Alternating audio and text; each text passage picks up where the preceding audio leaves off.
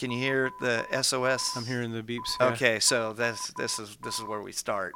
Okay. I mean, well, this is this is where we start just Is this jabbering. the, yeah, is this the music? Oh, this, is the music. This is the music. oh, that sounds familiar. yeah. yeah. Well, Is that from the band? that is from the band. Yeah. Uh, this, uh, and oddly enough, it was. Uh, I was trying to find. I was trying to think of uh, intro music Right. and uh, I was like, well, I know who I can get permission from. yeah, I own this one, so, So, we'll yeah. Yeah. Well, actually, I don't own this. Uh, Bobby owns this. Bobby, my drummer, owns this. But he was like, I, I asked him. I'm kind of two years behind schedule, so uh, trying to get rolling. So uh, I asked him. I said, uh, "Can I use the SOS theme?" He's like, "Yeah, use whatever one you want." Most of that SOS thing is the intro to the song. yeah, Oh, that's okay. the name I of the gotcha. song. I Is gotcha. SOS. Yeah. So Oh, that's clever. Okay. so, uh, yeah, it was it was pretty good. He he actually researched to find the perfect one Uh-huh. to record to go with it. And actually, if you listen to the uh, dun, dun, dun, Oh, that's still the beat? That's, Yeah. that's that's the riff of the song. So. Uh, it, it all ties in, you know. So yeah, that's pretty clever. I can't take credit for it. I can only take credit for recording guitars, but um, uh, so yeah, and it's actually a short song, long intro, but it's a short song. So, Yeah. um, but uh, yeah, so it, it, it seemed appropriate to go. That's with, all you doing all that lead in there? Yeah, that's me. That's all. It's all, All the guitar work is all the guitar work is me.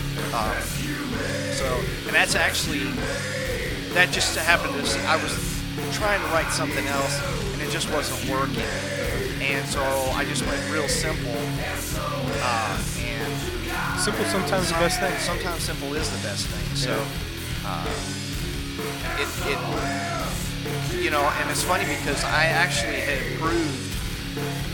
You can hear my progression from the in the three albums. You can hear the progression of, of I go from a certain sound and style to you can kind of hear my abilities increase. Yeah.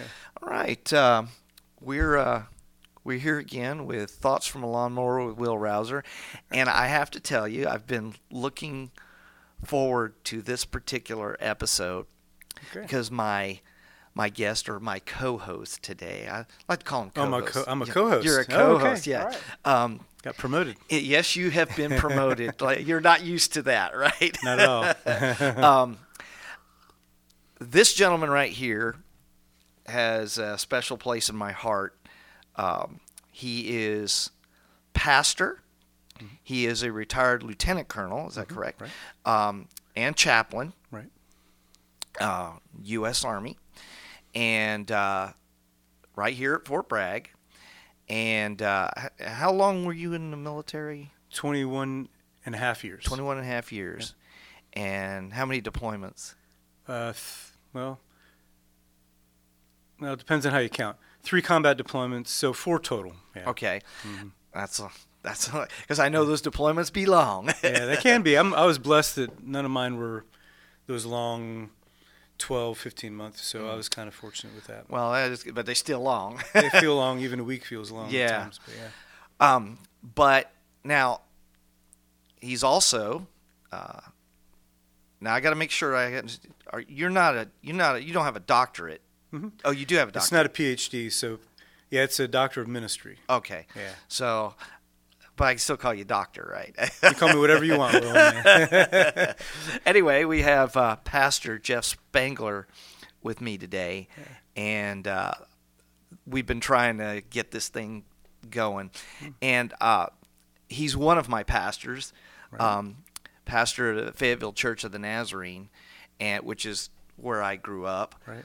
And uh, so you're like in a succession of a lot of a lot of pastors Right. um, in my lifetime. You and I are roughly you're you're a little older than I am, but um, we're kind of we're we're pretty close. So we have a we have a lot of the same. Mhm. Uh, it's funny we have a lot of the same uh, experiences. Right. There's some variances, obviously, you know, but we have a lot of same experiences. We have a lot of similar viewpoints. Mhm. Um, but uh, among all those titles, uh, I'm really proud to call him my pastor. Uh, and I'm also proud to call him my friend.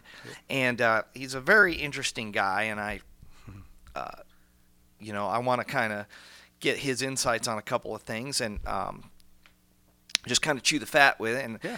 uh, I don't really, like I told you, I don't really do pre. Uh, determined questions or anything like this. Is not. Right. This is not an interview. So, you know, I want, I want you to relax, Pastor. Just Okay. relax. You know. I'm cool. I got my coffee. Yeah, he, he has his coffee, Yeah, and I'm good to go. life is good. Um, but uh, there's a couple of things that uh, we've talked about in in previous conversations. Yeah. Uh, and one of those, I kind of want to hit two of them because I think I think they'll I think there'll be enough content just out of those two things. Um, and one of them is you've written a Hmm. paper Right. The the paper. the paper. Yeah, okay. And uh, first of all, it's. I want you to tell me what the title. Tell us what the title is, and I Mm-hmm. want you to what uh, what the premise of it is. Yeah, sure. So the title is, uh, and I kind of wrestled with it a little bit, but the title is In Defense of the Chaplaincy. Um, and so the title is, well, defensive, right? Because uh, that's in the title, Defense of the Chaplaincy. And I didn't really, wasn't sure I wanted to do that, but really the, the paper was uh, written as a, at, kind of at the request of Dean Blevins. He's on the faculty at Nazarene Theological Seminary, and, and I, it's kind of gets its origins out of the the paper I wrote for my Doctor of Ministry degree. Um, as a result, in the midst of all of the process, uh, there was a particular author um, that we had read that I was not very pleased with, especially with his take on chaplaincy ministries, and and so we had uh, some lively discussion and debate uh, during some of the seminars uh, there at the school, and uh, Dr. Blevins is sympathetic to the chaplaincy ministries, and uh, I didn't know this at the time, but he's pretty well read and has read a lot of articles and whatnot on chaplaincy, and caught me at the M19 conference uh, last year and asked if I would write something specifically to that issue, and uh, kind of sandbagged that for a while, and then he got after me, and so I went ahead and, and did it. And uh, so that just got published in the Didache, which is the seminary's uh, online publication. So you're probably never going to read it unless you go hunting for it. It's probably Ah. not the most, uh, you know, p- uh, disseminated. Yeah, it's it's not a very out there. public. Yeah, No, but I, I have read it because you you let me let me read it, and although appreciate your I- feedback, I, too. I, I can't. Well, I got I got right on it, and now I have to be honest with you because uh, I haven't reread it, so I haven't refreshed my memory on. I I do remember, I remember some of the points that you made were very. You know, I, I hate to say this, Pastor, but I, I sometimes read things with the intent of finding something to disagree with sure. um, call it a quirk in your or whatever. nature, It is in my nature, yeah. Um, and and I don't want to. I don't want to. I certainly don't want to do that with my friends. Um, but at the same time, when you gave me something, you you asked for honest feedback, and I think it would do you an injustice. To, to sit there and go, oh yeah, man, it was magnificent, but it mm-hmm. was magnificent. It was it was a you know, and I told you that I, I couldn't find anything that I could personally mm-hmm. argue against. Now, bear in mind, I don't have the military experience that you have. Mm. I, I I don't have the education that you have. Mm. Um, so I'm very much a layman when I'm reading this. I'm Yeah. I'm not stupid, you know. Uh, yeah. Well, depending on who you ask, I guess. But oh, excuse me. But um, I really couldn't find anything that I could I could disagree with Mhm. in that in that defense. It's because we're so much alike. in There was think. yes, Yeah. yeah, you know, and I mean, I mean, you're the guy, you know, but uh, the the one thing that I noticed was that I mean, you weren't. This is going to sound really odd. Okay, you're a nice guy. I mean, you're you are a nice guy. You're generally a nice guy. As a matter of fact, you're very soft spoken, Mhm. um, and it belies that inner um, authority that that you carry yourself with. And if people if people got to know you like I know you, um, there's this uh, there's this confidence that you have that belies the initial contact. Does that make sense? Yeah, I think yeah. I, I sometimes I can come off as too nice a guy. I guess is kind of Yes, What, I mean, yeah. So people would make assumptions. Exactly. Maybe that yeah he's weak or whatever. Right. So, so yeah, I get that, but I'd rather be. I'd rather err on the side of kindness than Yeah, and, and well, you are you're a kind gentleman, but um, and uh, I I tell you I've told you this story before, but for the sake of the listeners, uh, we went out for a men's outing. Oh no, you're gonna Yes, yes, yes. I'm gonna do it. I, okay, I'm gonna embarrass you in front of front of probably 20 people. Mm-hmm. Uh, um, but we went out uh, shooting. Uh, well, we you know we had well, we had devotional and stuff like that, and Right, yeah. played football and A whatnot. men's but, retreat yeah, there. just a men's Mhm. retreat. Mhm. But of course, the the big thing was going out and shooting. Okay, and we're all in our casuals. You know, we're outside. It's you know it's kind of slightly rainy, if I'm not mis- or not wasn't rainy, but it was overcast Yeah, I think so. and um, you know, pastor is not in his pastoral attire. Uh, he's he's in his jeans and t-shirt and hunting hat, and uh, sitting on a truck. And I walked over, and I was like, and you you had had a you'd had like a, an overshirt on, but you had taken that off because it started getting warm. And I'm like, you know what? Pastor's got some guns. Pastor's got some, you know. Small arms fire. So that's right. You know, uh, pythons of power. Um, and I was like, you know, because you, don't see that when you wear your suit. You you you you look. It's kind of like mild mannered Clark Kent and. yeah, Superman. Yeah, right, you know. whatever, whatever. yeah, you're welcome, Pastor. You're welcome. But uh, it, you know, and you don't carry yourself in a in a manner that is intimidating. Yeah. Okay. But of course, I didn't have you as a commander, and I'm not saying that you would have been like that as a commander, but you didn't get to be a lieutenant colonel for nothing. Okay, you know, there's leadership, there's there's authority, there's the ability to to lead men, and to um, to get the job done, and uh, that takes a strong individual. Uh, it doesn't take a uh, now when I say strong, I obviously don't mean bullying or Right. you know uh, intimidating. I mean that that kind of that kind confidence, Right. that uh, that gentle. Um, that's an attribute that of, of you, and I've So I've gone along. We, we've kind of gotten off Yeah. a little bit, but uh, th- the reason why I brought that up was that as I read your your uh, your article, Mhm. as I as I read what you wrote, that very same thing came out. Mhm. That that very you were very gentle, but you were very firm. Yeah, I kind of categorize, especially the version you wrote. I was a little uh, froggy in that. I mean, I was pretty.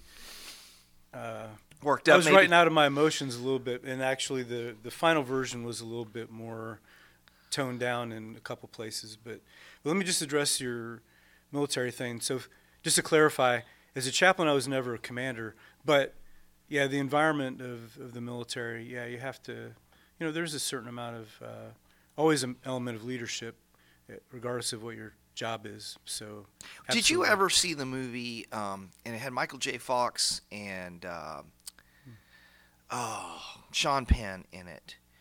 Uh, this, I'd been an older one then. this was an older one. This is Yeah. back in the '90s, and I can't remember. But it was about the Vietnam War, Hmm. uh, and I I can't remember the name of it um, for the life of me, because it just came to me. But in the movie, apparently, um, the squad right. which had both Sean Penn's character and Michael J. Fox's character in it.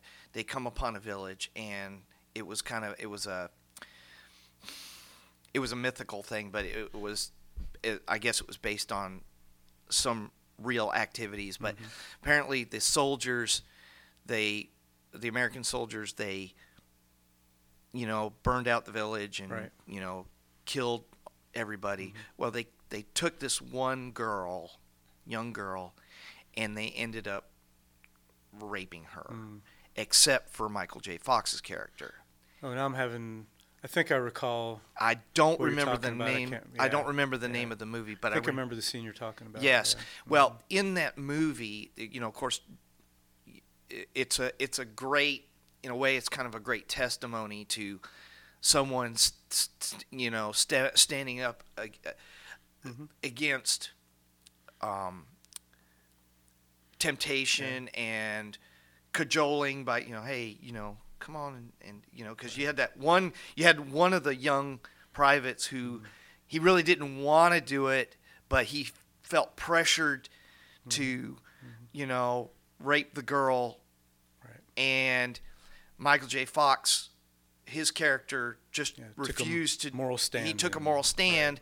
And then of course when he got back to when they got back to base and he's now he's traumatized in his emotions and everything like that and he's sitting there at the bar with a gun and the chaplain comes over to talk to him I mean, and you know Michael J. Fox's character is like, you know, I've been up the chain of command and, and nobody wants to do anything and everybody thinks that I'm making a mountain out of a molehill and, and it's you know, he's in this moral uh, Yeah, dilemma. dilemma, mhm, right? mhm. And so he's, I, you know, he's either going to do harm to himself or somebody else. Mm-hmm. And so the chaplain comes to talk to him, and after the chaplain, after he tells the chaplain what had happened, Mm-hmm. the next scene is now all these people are who disregarded are now paying attention, and the general, Mm-hmm. you know, who had dismissed his earlier complaint was like, "Do you realize what kind of trouble you've caused?" And you know, he he tells the general what he can go do with himself. That's you know biologically impossible. But um, th- I'm focusing on the chaplain because the chaplain got things done.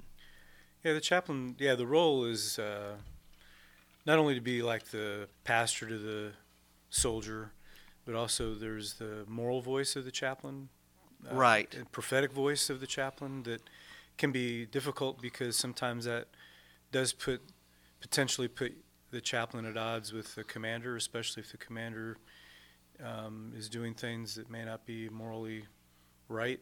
Um, but that's another role of the chaplain is to advise the command on issues of morality, morale of the men, etc. So uh, that relationship sometimes can be a little dicey if you're fulfilling a prophetic role, a moral, Right. ethical role, Right. uh, and and so that's the chaplain's role. And so yeah, sometimes uh, to do that, you may have to advocate for the soldier to the commander, um, and so yeah, it can be a, a challenging place because it's a place of leadership, a different type right. of leadership. It's a different type Right. Mm-hmm. of leadership, and it's also a different type of strength Right. because you know now.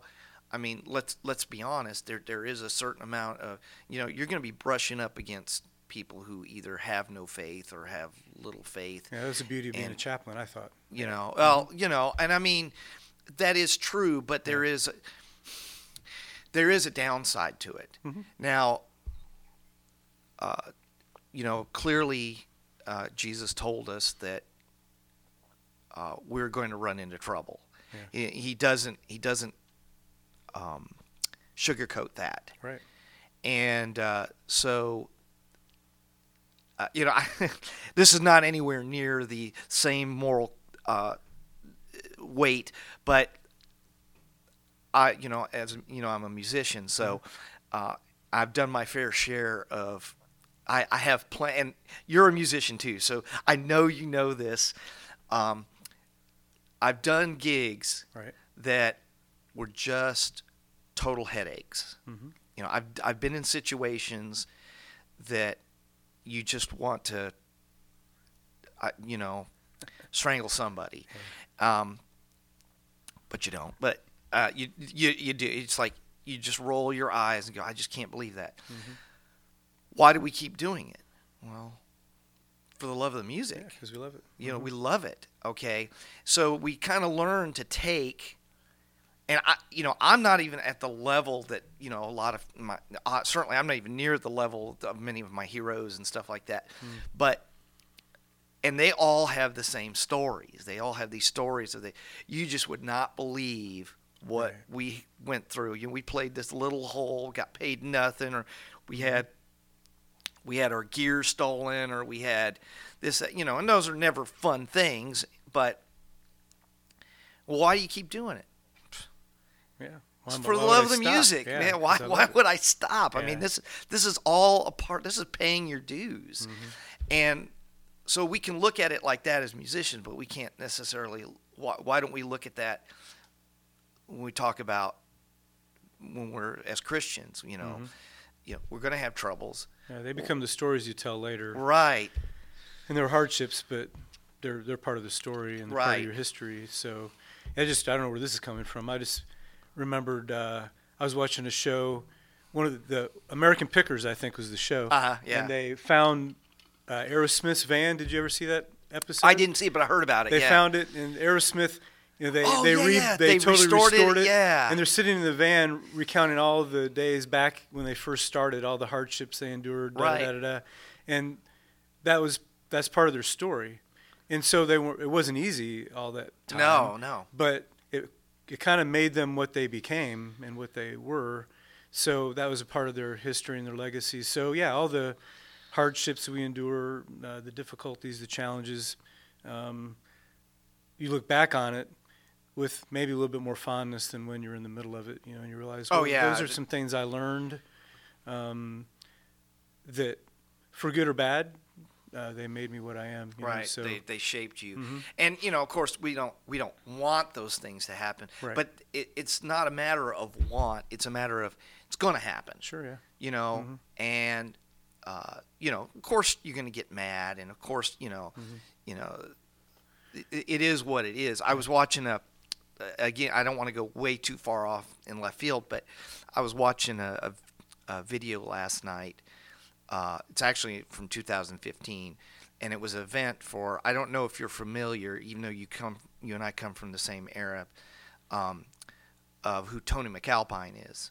Okay, Tony MacAlpine was a guitar player, and he was part of the. Um, uh, did you ever read Guitar Player magazine?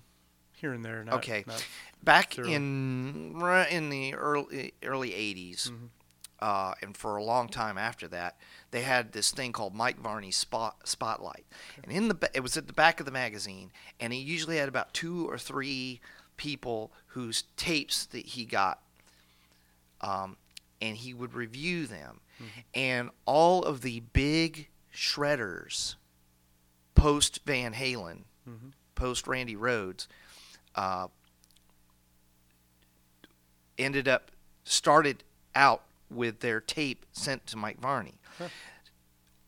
People like Yngwie Malmsteen, um, of course, naturally, uh, Billy Sheehan, Okay. uh, bass player, um, uh, Paul Gilbert, um, Richie Kotzen, and I mean the list is immense. Well, Tony MacAlpine was one of those. He was one of Mike Varney's shredders. He just one of those people that just stood out, and he made it the spotlight. And it, subsequently, he got a record deal as a result. Well, well anyway, he um, he went on to play. Not only was he a phenomenal guitar player, he was also a virtuoso piano player. Oh, really? Wow. Okay, yeah, Okay. Chopin. I mean, yeah. he ended up uh, in the 2000s, in the late 2000s, uh, in Steve Vai's band, Mhm. playing keyboard and guitar. All right, and uh, well, he got cancer apparently, and he was in Spain getting treatment, and so they had put on this big thing for Tony MacAlpine, and so all of the big, a lot of the big names came out, including Paul Gilbert and Richie Kotzen and uh, Sheehan and, and Steve Vai and all, uh, Zakk Wylde and all, and uh, I'm, I know I'm rattling off all the metal players and stuff like that, but you Yeah. you know you and you you know some of you, Some of them, some of a them lot, lot more familiar than I yeah am. yeah a lot of those people, um, yeah. but I mean you you you're from that you're from that era you're Right. not unfamiliar with the at least some of the music if I if I rattled off some of the bands you would you would know um, so anyway and Steve Vai played his set it, you know there were various sets and he did his set and he had at the end of he was doing one more song and he said uh, normally y'all know I'm familiar if y'all are familiar with that black Ibanez that I had that lights up and it's got a mirror on it and stuff like that really cool guitar. Um, that I played such and such a song and such well somebody stole it this morning he didn't say somebody. He said some you know what stole it Yeah. this morning. And then he said but you know what? Because he said if you find it bring it to me and I'll give you a dollar. And then- he, he you know he was joking and he goes you know what? Don't worry about it. If you find it don't worry about it. Hmm. because everything has its time. Right, yeah, everything has its time. Everything you know it served me well but things come and go there you go. Yeah. and you know for someone who is not a believer that's a pretty impressive Mhm. uh, attitude to have you know I, I know I would be mad I'm sure he was he, he wasn't very pleased he's probably not with very it happy that you know his guitar, but yeah. at the same time you know he's always had that mentality look uh, Not overly connected to Yeah. stuff. Yeah it's that that's the kind of thing so anyway so now that we've had our rock discussion I got that out of the way. yeah um, uh, oh we're going back to it Oh, okay. We're not done with the rock. no we're not Oh, done okay. um, it's it's not often that I get to talk to my pastor about About rock music. about rock music. um, uh, but getting back to your your article. I, like you said, that, the, that there was a bit you were a bit writing out of your motion because Mhm. you take you took your you took your uh, your calling seriously, Right. and even though you were attacking the argument, Right. okay you you disagreed passionately but you were attacking the argument you weren't attacking the person but you were attacking the argument although some people would take that as a blur Well, it could be a little personal. Yeah times, it can be a little personal and I, I i don't necessarily think that's a bad thing Yeah. Well, maybe I should state the argument yeah, or what the issue is. So Yeah. there's a writer. Um, there's actually um, uh, several um, academics who have taken the word chaplain, and one in particular, uh, more current, uh, uses the word chaplain and as a negative, a derogatory kind of term. So um, his comment was, the church has become chaplain to the state. In other words, um, the language is that the chaplain is a word for subservient or a sellout. uh-huh, Um, right. So, so the word chaplain he's associating with the concept of being a sellout or less than uh, what a minister ought to be, so to speak. And so, um, yeah, I kind of reacted to that. It's just, well, number one, my identity is wrapped up in the concept of being a chaplain, for one. Um, so that that's a personal hit.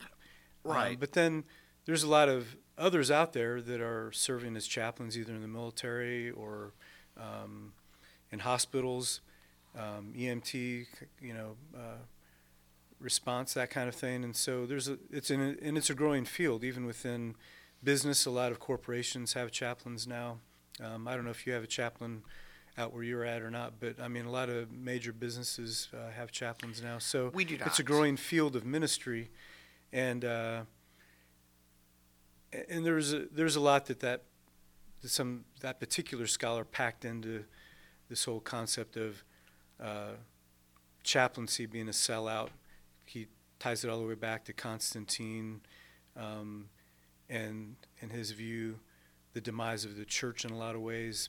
Uh, sees Constantine as being the first step of corruption of the church way back then. So, anyway, there's a lot to unpack and all that. So, it was a little bit of a challenge to kind of keep the argument on track right because you could, I mean, you know, you could spend a lot of time just talking about Constantine, and I mean, that's a long conversation when you talk about the entire history of the Western un- Church. Unfortunately, as a side note, unfortunately, and of course, you know, I I do read Facebook.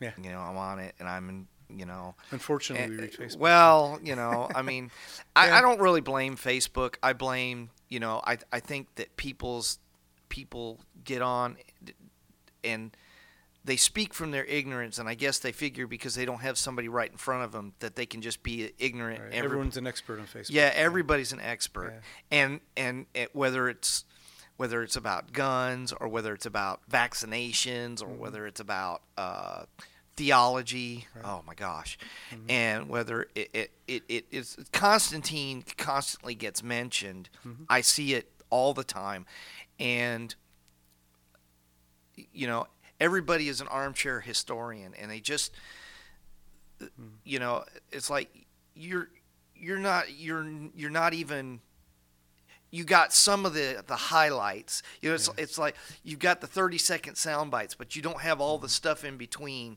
hmm. that there was a lot of stuff going on at the time. You don't have the cultural reference you know of the time. Yeah. Well, there's a lot. Um, I see a lot of the modern. I mean, okay, so we are uh, descendants of the Protestant Reformation, right um, and so that's our heritage, my heritage. Um, that's been since the 1500s. It's a long time. Um, I feel like some sometimes we're still uh, fighting that battle, if if you will. yeah Um, and I think are. a lot of people are still. I mean, I get it. You know, there were issues with the church. Um, the Reformation was uh, an answer to that. Um, got it. There was a, there were problems. Um, the particular author I was uh, addressing um, quoted a, a sermon from John Wesley, and in that sermon, John Wesley is talking about the corruption of the church, and he's really pointing out that um, Methodism was a reform of the church, uh, the Church of England, back in uh, Wesley's day.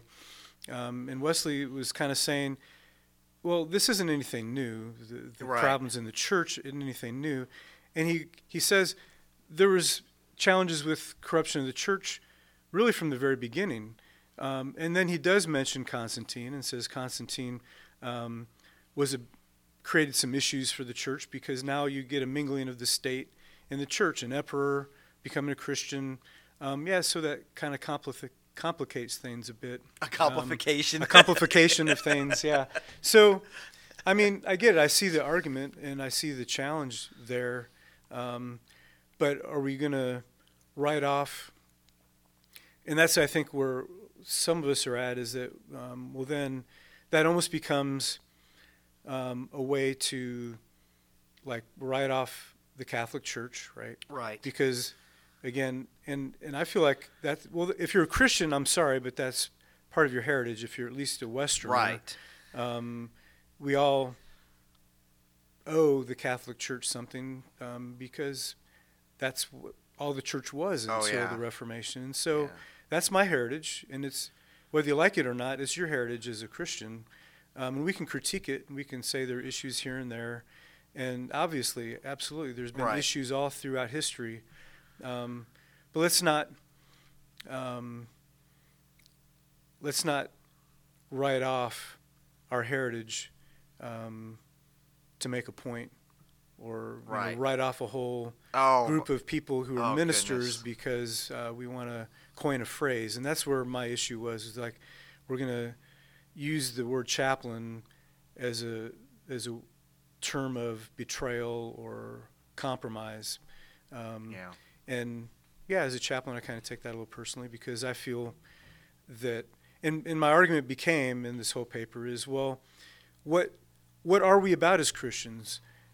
If I'm if I'm part of the empire, that's a whole nother part of the argument. Yeah. Is you know if you're part of the empire of the state, and of course America and liberal um, academia, you know, empire. America is the empire, Right. And so all this self-loathing about nationalism, and you can't have a flag in the church or whatever. You know, these kinds of ideas. Um, I, as I read scripture, and I did a little exegetical work in the paper. You know, as I read scripture, I never, I don't see Jesus or Paul or anyone saying, although yes, we're Christians first and foremost, there's never a rejection of, um, like Paul was a Roman citizen.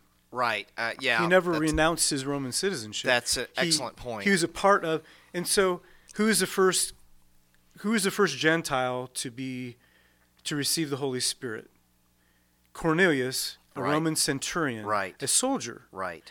Um, and and no one said, "Hey, Cornelius, now that you're a Christian, you need to get a new job." Right. and and that never happens in scripture all the way along as paul is uh, arrested he goes from place to place all the way to rome he's evangelizing the empire Right.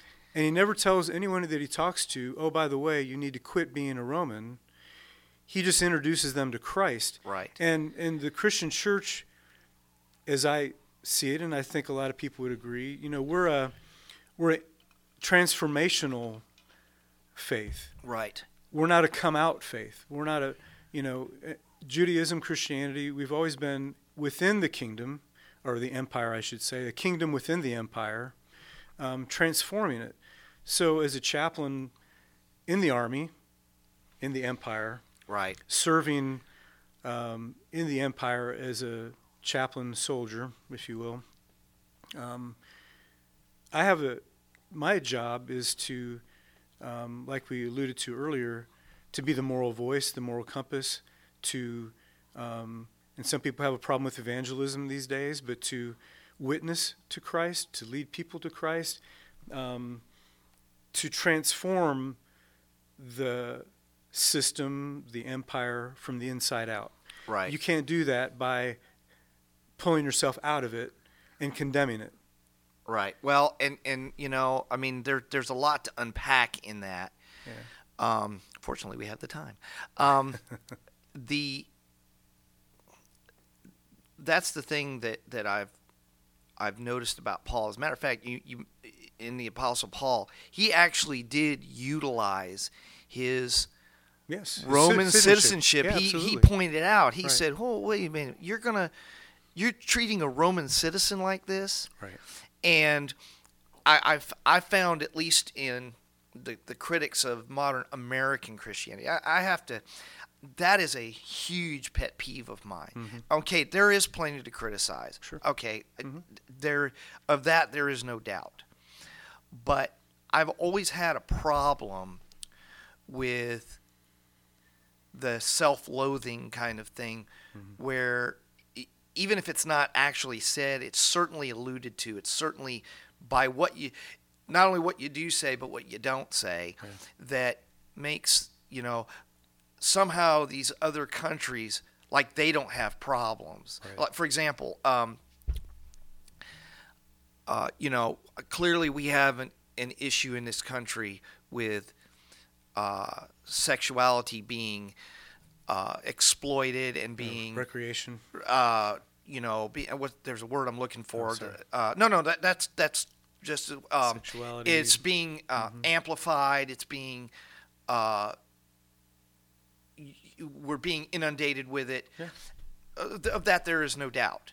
But I happen to know people who've gone to co- countries like South America, Right. in South America, where they have billboards and they have commercials on TV that would just that would make you know uh, Yeah. it make a You're- pornographer blush. Yeah, you, you remind me of a time we lived we lived in Germany for a while, and uh, you know I think Europeans, uh, a lot of people around the world, for as much as we complain as Americans, um, especially in the church and whatnot, uh, about how loose we are as a people sexually, whatever.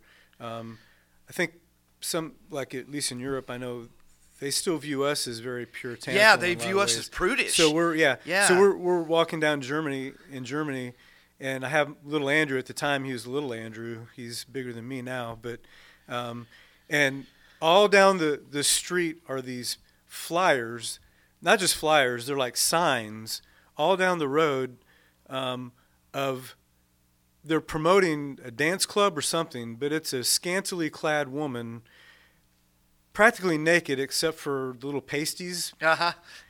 And so we're we're we're just trying to mind our own business, walk downtown, and we're having you know poor Andrew is, well he's a boy, you know he's constantly distracted by these uh, signs everywhere, and we're I trying don't to get understand him. Yeah, why why. would he be distracted by that? I don't get it. So we're like, yeah, uh, different different environment, different and set it's a of different culture, and but different but culture. and Mhm. and and so, uh, when trying to cycle back because we'll go off on tangents, and I don't mean to, because there was actually a point I was trying to get at, but it, it it's I find that that when we we look at America, I think that there's a certain preservation Mhm.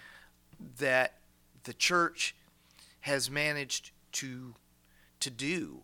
Some people would say say it's restrictive, but uh, I would say govern in the sense that like you know on a motor you have a governor right. and what is that governor for it's to keep from too much gas Yep, slows it down. it slows it mhm, down mhm. so that the flow is even, so that that it it it can function like it's supposed to, and uh, I find that the criticism, even Americans are buying this nonsense, and Mm-hmm. so they, they and then they look at Paul, they look at the Apostle Paul and say, well, you know, Paul, uh, he he was he is the example of somebody that you know evangelized everywhere, which he was, but even he had certain he operated in certain with a certain um, appropriateness a certain and, I, and i'm not when i speak of appropriateness i'm not talking now about sexual i'm talking about oh, uh, that's undoubted but i'm talking about like when he when he had the debate on mars hill. That's what the greeks were doing. That's that's that was the culture. That's you know so he you know anybody could debate. Anybody could come in and debate. And so he joined in Yeah, and he and he was uniquely qualified.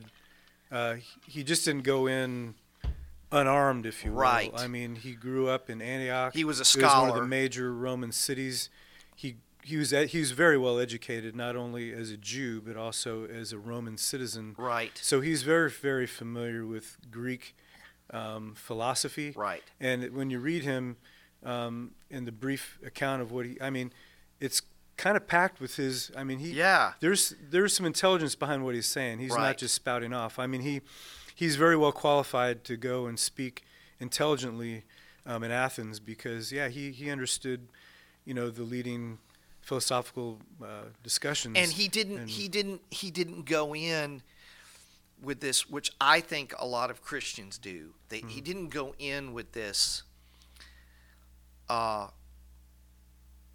uh kill all mentality Right. you know he's very winsome in He- his approach. right Mhm. he, he he was and and yeah he utilized his roman citizenship when it was convenient for him to do so i don't have a problem with that Mm-hmm. Yeah. to be honest with you i mean the scripture is telling us is showing us that this is how this man operated Mm-hmm. and it's very clear that god didn't have an issue with it God called him for that very reason. I mean, exactly Paul was unique in that, yeah, Jesus called all the disciples, obviously.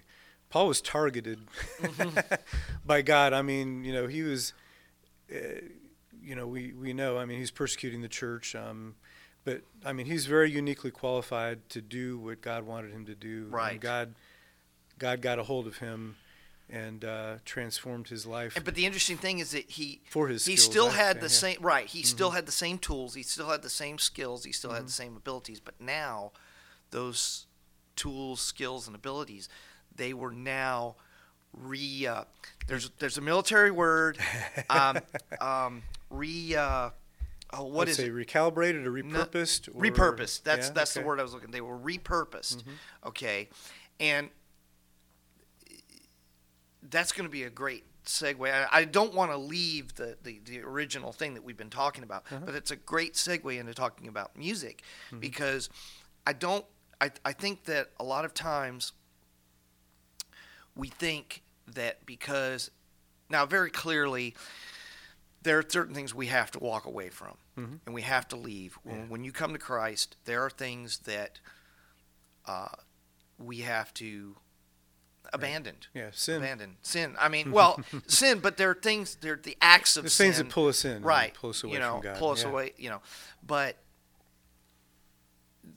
it's very clear that god doesn't have an issue with an nfl player Hmm. i'm not saying that he hasn't called nfl players out Right. you know of, of you know just like it, it's you can have christian rock musicians Absolutely. you can have Yeah. Christian uh, uh, military leaders Well, you know, you're actually going back to my point earlier about this come outer versus transforming within Right. idea of Christianity. So, so we don't maybe agree with um, all types of rock and roll music. There's some, you know, okay, fine, um, or uh, media. You know, there's movies or Hollywood or whatever. Okay, can we do so? Do we like good old Nazarene days? You know, do we just boycott it all? Um, or is there a way to be a part of it and transform it from the inside out? And that's what we see a lot happening within the music industry with Christi- Christianity, within sports, Right. uh, believers. Um, rather than disengaging from society, why don't we engage with Right. society? And be the moral influence and bring Christ to it. You know why Because that's think- what Jesus did. He Right. was incarnational. and i'm going to tell so you So why don't why, we be incarnational I disciples? Think, I think the reason why Yeah. is because we're scared and we're Mm. using the we're, we're using the veneer of holiness Mhm. to cover our fear. Yeah, and that could be. and I, I mean, I'm not saying like I had a buddy of mine. Uh, again, music. We were in a band together, and when I was in high school, he was ahead of me a couple years, and um, he he was phenomenal. Um, and uh, he was a country. That was his thing. He played a lot of country gigs all over Florida, which is where I was from. Uh, he came. He got way out there.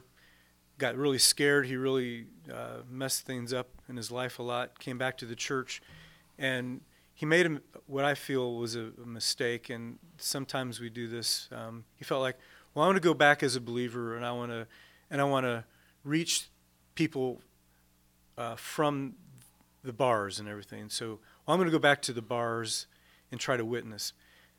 Well, not the best idea. And I actually went with him one time and thought, you know, this really isn't a place for a believer. You know, I mean, uh, so I'm not saying. Um, I think we should use our wisdom there, you know, especially if we have a temptation or weakness Right, or right, whatever, right. that we don't expose ourselves to that. Um, but at the same time, you know, uh, so I think holiness people, which is our tradition um, as Nazarenes, um, that's been a bit of our heritage. Is you know we've had that come out kind of uh, mentality. Let's come out from among them and be holy. And I get that. You know we we do need to be different from the world, um, but I think sometimes we see that and we practice that in a superficial way rather than a in a I would say a legalistic way rather than a uh, internal heart way. So it's easier just to say I'm not going to take the Sunday paper or I'm not going to go to the movies or Right, I'm going to right. To do these not do these things. Um, I'm going to go live out on a farm and cut off myself off from society. Um, that's really not what Jesus intended. I don't think. Um, I think he intended us to um, to live our lives, our holiness in the world, um, and that that is a little bit more difficult um, because um, the temptations are there, um, the persecution is there, and and I think today especially, you know, we do have this challenge of want to be an accepted. We want to be part of culture and society, um, but then we feel this tension with our faith, and sometimes we have to make decisions this thing is not compatible with my faith in Christ. So I need to not partake or participate in that. Right. And Well, now you know, and it's funny because, uh, you know, again, you and I, we have some shared experiences. Mhm. Um, you know, you got to picture this, folks, because I'm, I'm here. I got long hair, and my buddy here is has got a still a military or Yeah, I relatively can't get away. I got yeah, my sideburns though. Yeah, so oh, he's I got a yeah. sideburns, you know. Angie let me at least you do that much. although I've seen a picture of you with long hair. Yeah, back in the day, I Uh, had back some in the day, hair. you had some Mhm. long hair. Mhm. You know, uh, go pastor. um, but you know, I certainly grew up at a time during the whole, um, you know, the record and tape burnings Right, oh, yeah. and uh, Mhm. the backward masking and, blah, I mean, you know, and and to be honest with you, I looked at that and I was like, really? Mhm. And I understand to some extent. I understand that there were people who cared.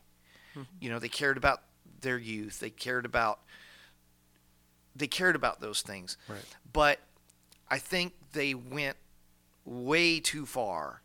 And they they they were they were really looking for witches to burn.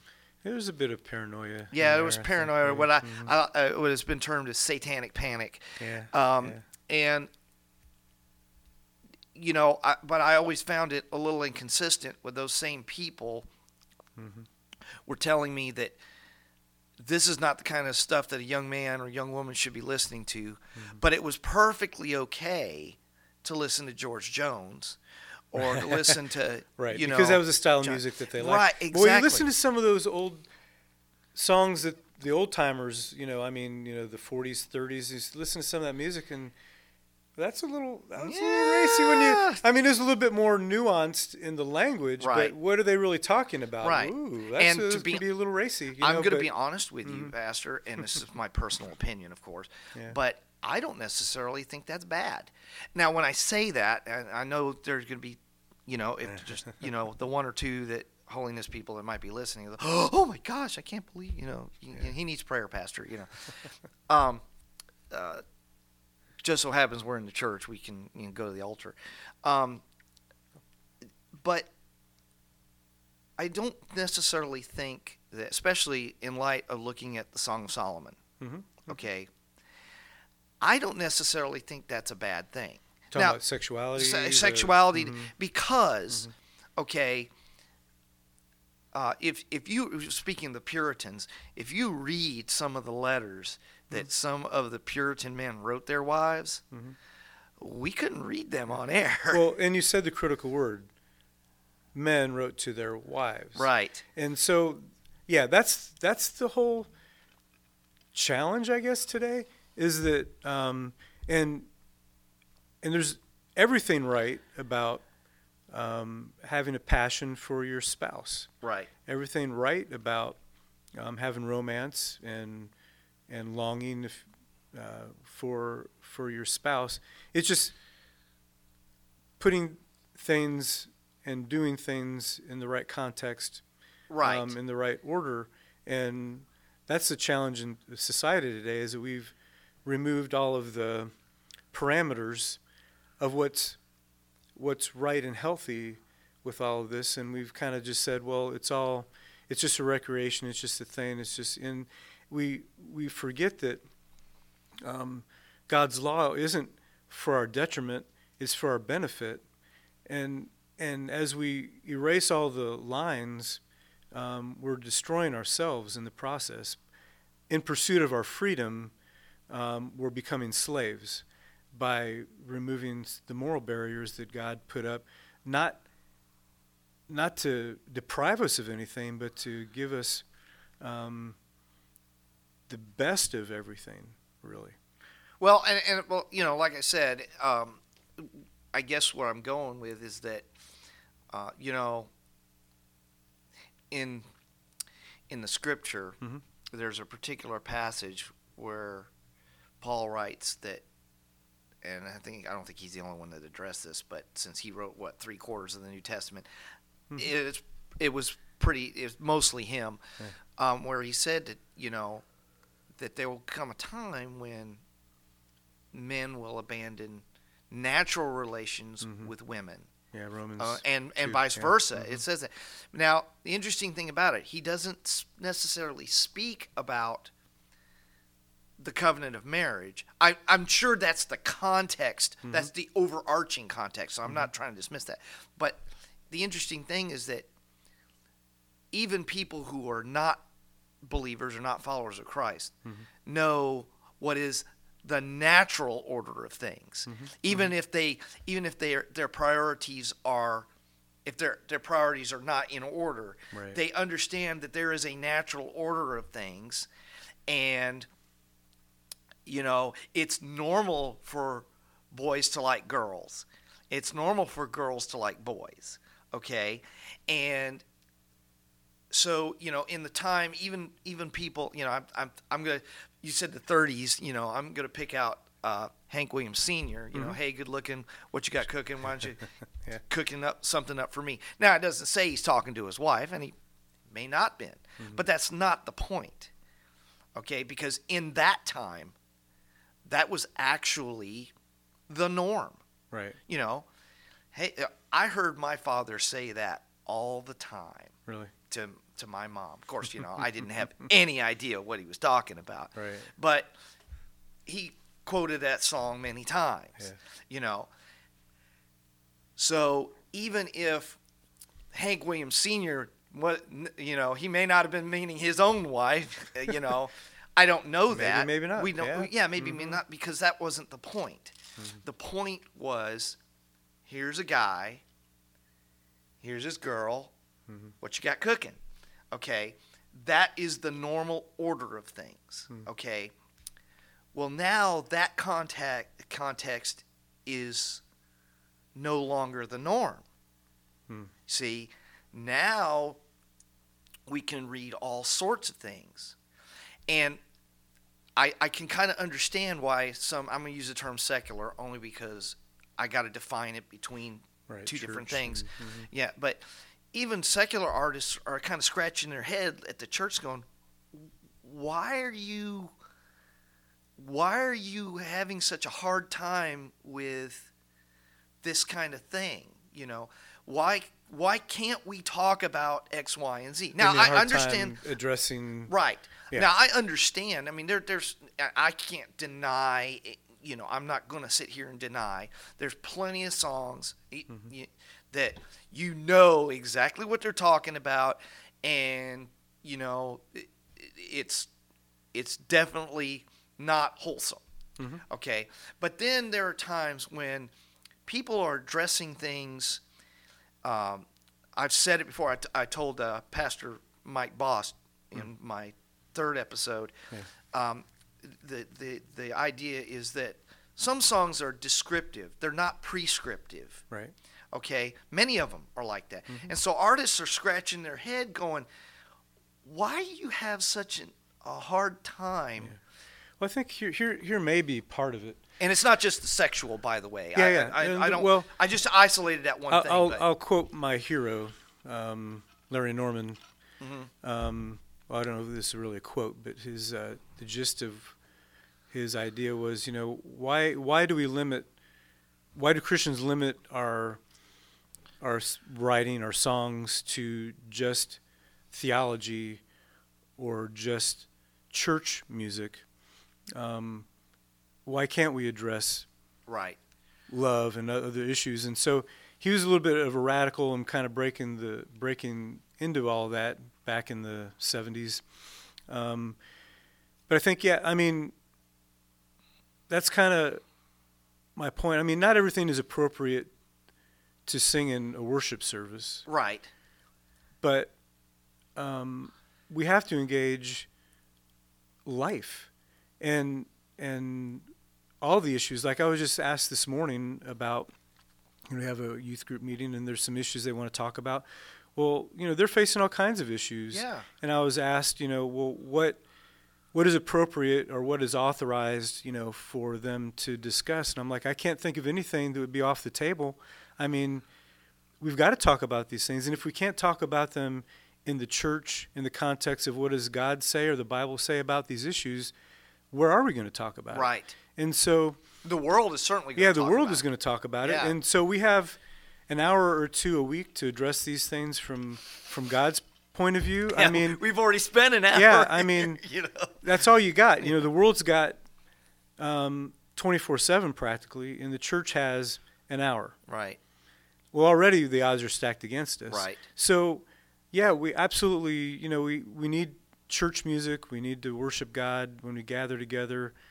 Um, sermons can be challenging just because you're addressing uh, both genders and all ages. And Right. so sometimes it's like even this past Sunday, I had to amend my message a little bit because of the crowd.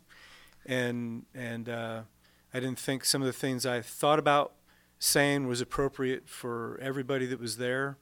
Um, so you have to be aware of your audience and who's listening. Um, but that's why we need discipleship so much in the church. We need more of that small group, one-on-one time Right. to. So worship is great. We have to have worship, and we need to worship. But we also need that time where you and I, or a few of us, can gather together and address the the issues. Um, and that's what I love about the Bible. The Bible addresses all that stuff. Yeah, There's nothing does. untouched. And I mean, there's some there's some passages of scripture I'm probably never going to preach on because they're just too racy. Song of Solomon. Song of Solomon's one. There's some other th- things in there that it's like eh, Samuel- I'm not gonna. Like- I don't think you'll ever find some text in a lectionary reading uh, for the church just because they're just a bit too racy for a mixed right.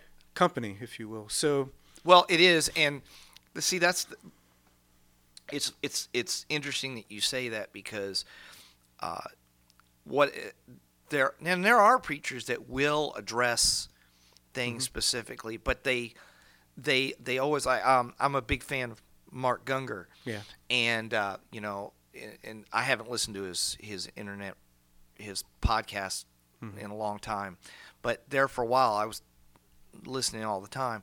And one of the things he opens with is, you know, this is got adult content, Right. and he he's, you know, if you know your, if you have just adults in the room, yeah, you're a little know, bit more able to and address but, and, issues. and and I'm like, Yeah. you know what? Uh, it's about time Mhm. somebody said these things. He he said that he had gone, and I'd actually seen this. He had gone on TBN Mhm. years ago, and he was not allowed to say the word masturbation.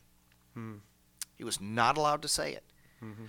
even though that's kind of a crucial subject to talk about right, uh, within that context. Mhm. But he wasn't allowed to say it yeah, and he you know i mean he understood from a i guess from a production right. kind of kind of view but as you can see i have no such limitations um, You said the M word. i said the m word and Yeah. and with the pastor in the room You're Um, going right to hell. yeah well i guess that ends this podcast uh, It's over now.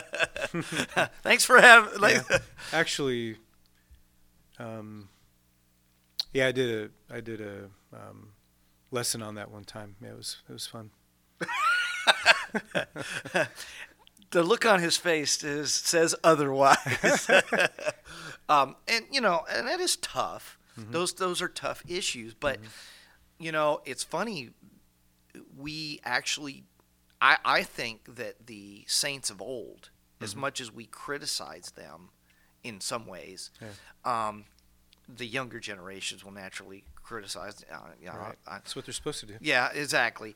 is that I, I really think that they they really knew more, Mhm. and they were really smarter than we give them credit for. Absolutely. Yeah. And but I think where maybe they failed is that some of them didn't they thought all situations were inappropriate to you know and Mhm. they didn't give credence to the idea that culture does change Right.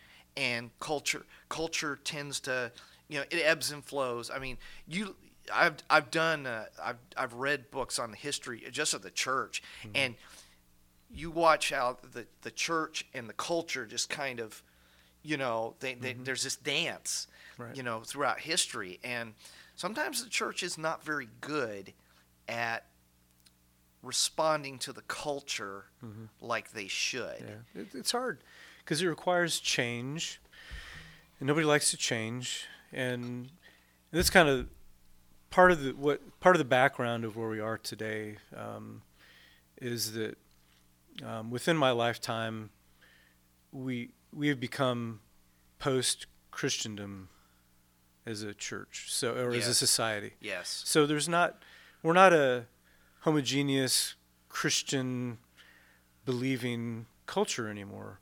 Um, there's some things that uh, my parents, um, the generation before them, could stand morally and and say emphatically and have some authority to say those things. Right. Today we don't have the authority Right. um, because we're not on the same platform anymore. So, um, you know, when I when I cite the authority of Scripture to somebody, um, It doesn't most of mean them say, anything. "Well, who cares?" Yeah. Or says who? And so, you know, if we don't have that solid or that common uh, faith system and structure, um, then we have to. Today more than ever, we have to look back to the early church in a lot of ways as an example, um, because we're not. We may be the majority, um, but a lot, a lot of our culture today doesn't accept our premise and our authority base. So well, we I, have I'll to, tell you why. I, I, I don't. I, this is by no means, you know, encyclopedic or or Mm-hmm. definitive, but I think part of the reason why is because we and we talked about it just a little while ago. We've disengaged. Um, I, I, I read a I read an, a Facebook post by uh, a young friend of mine Mhm. who probably doesn't listen to this podcast, um, and he's not a believer Mhm. but he said something to the effect of, "Why vote? Because nothing's going to change. Hmm. Why, why should I waste my time? Why why should I even? You know, that's how they.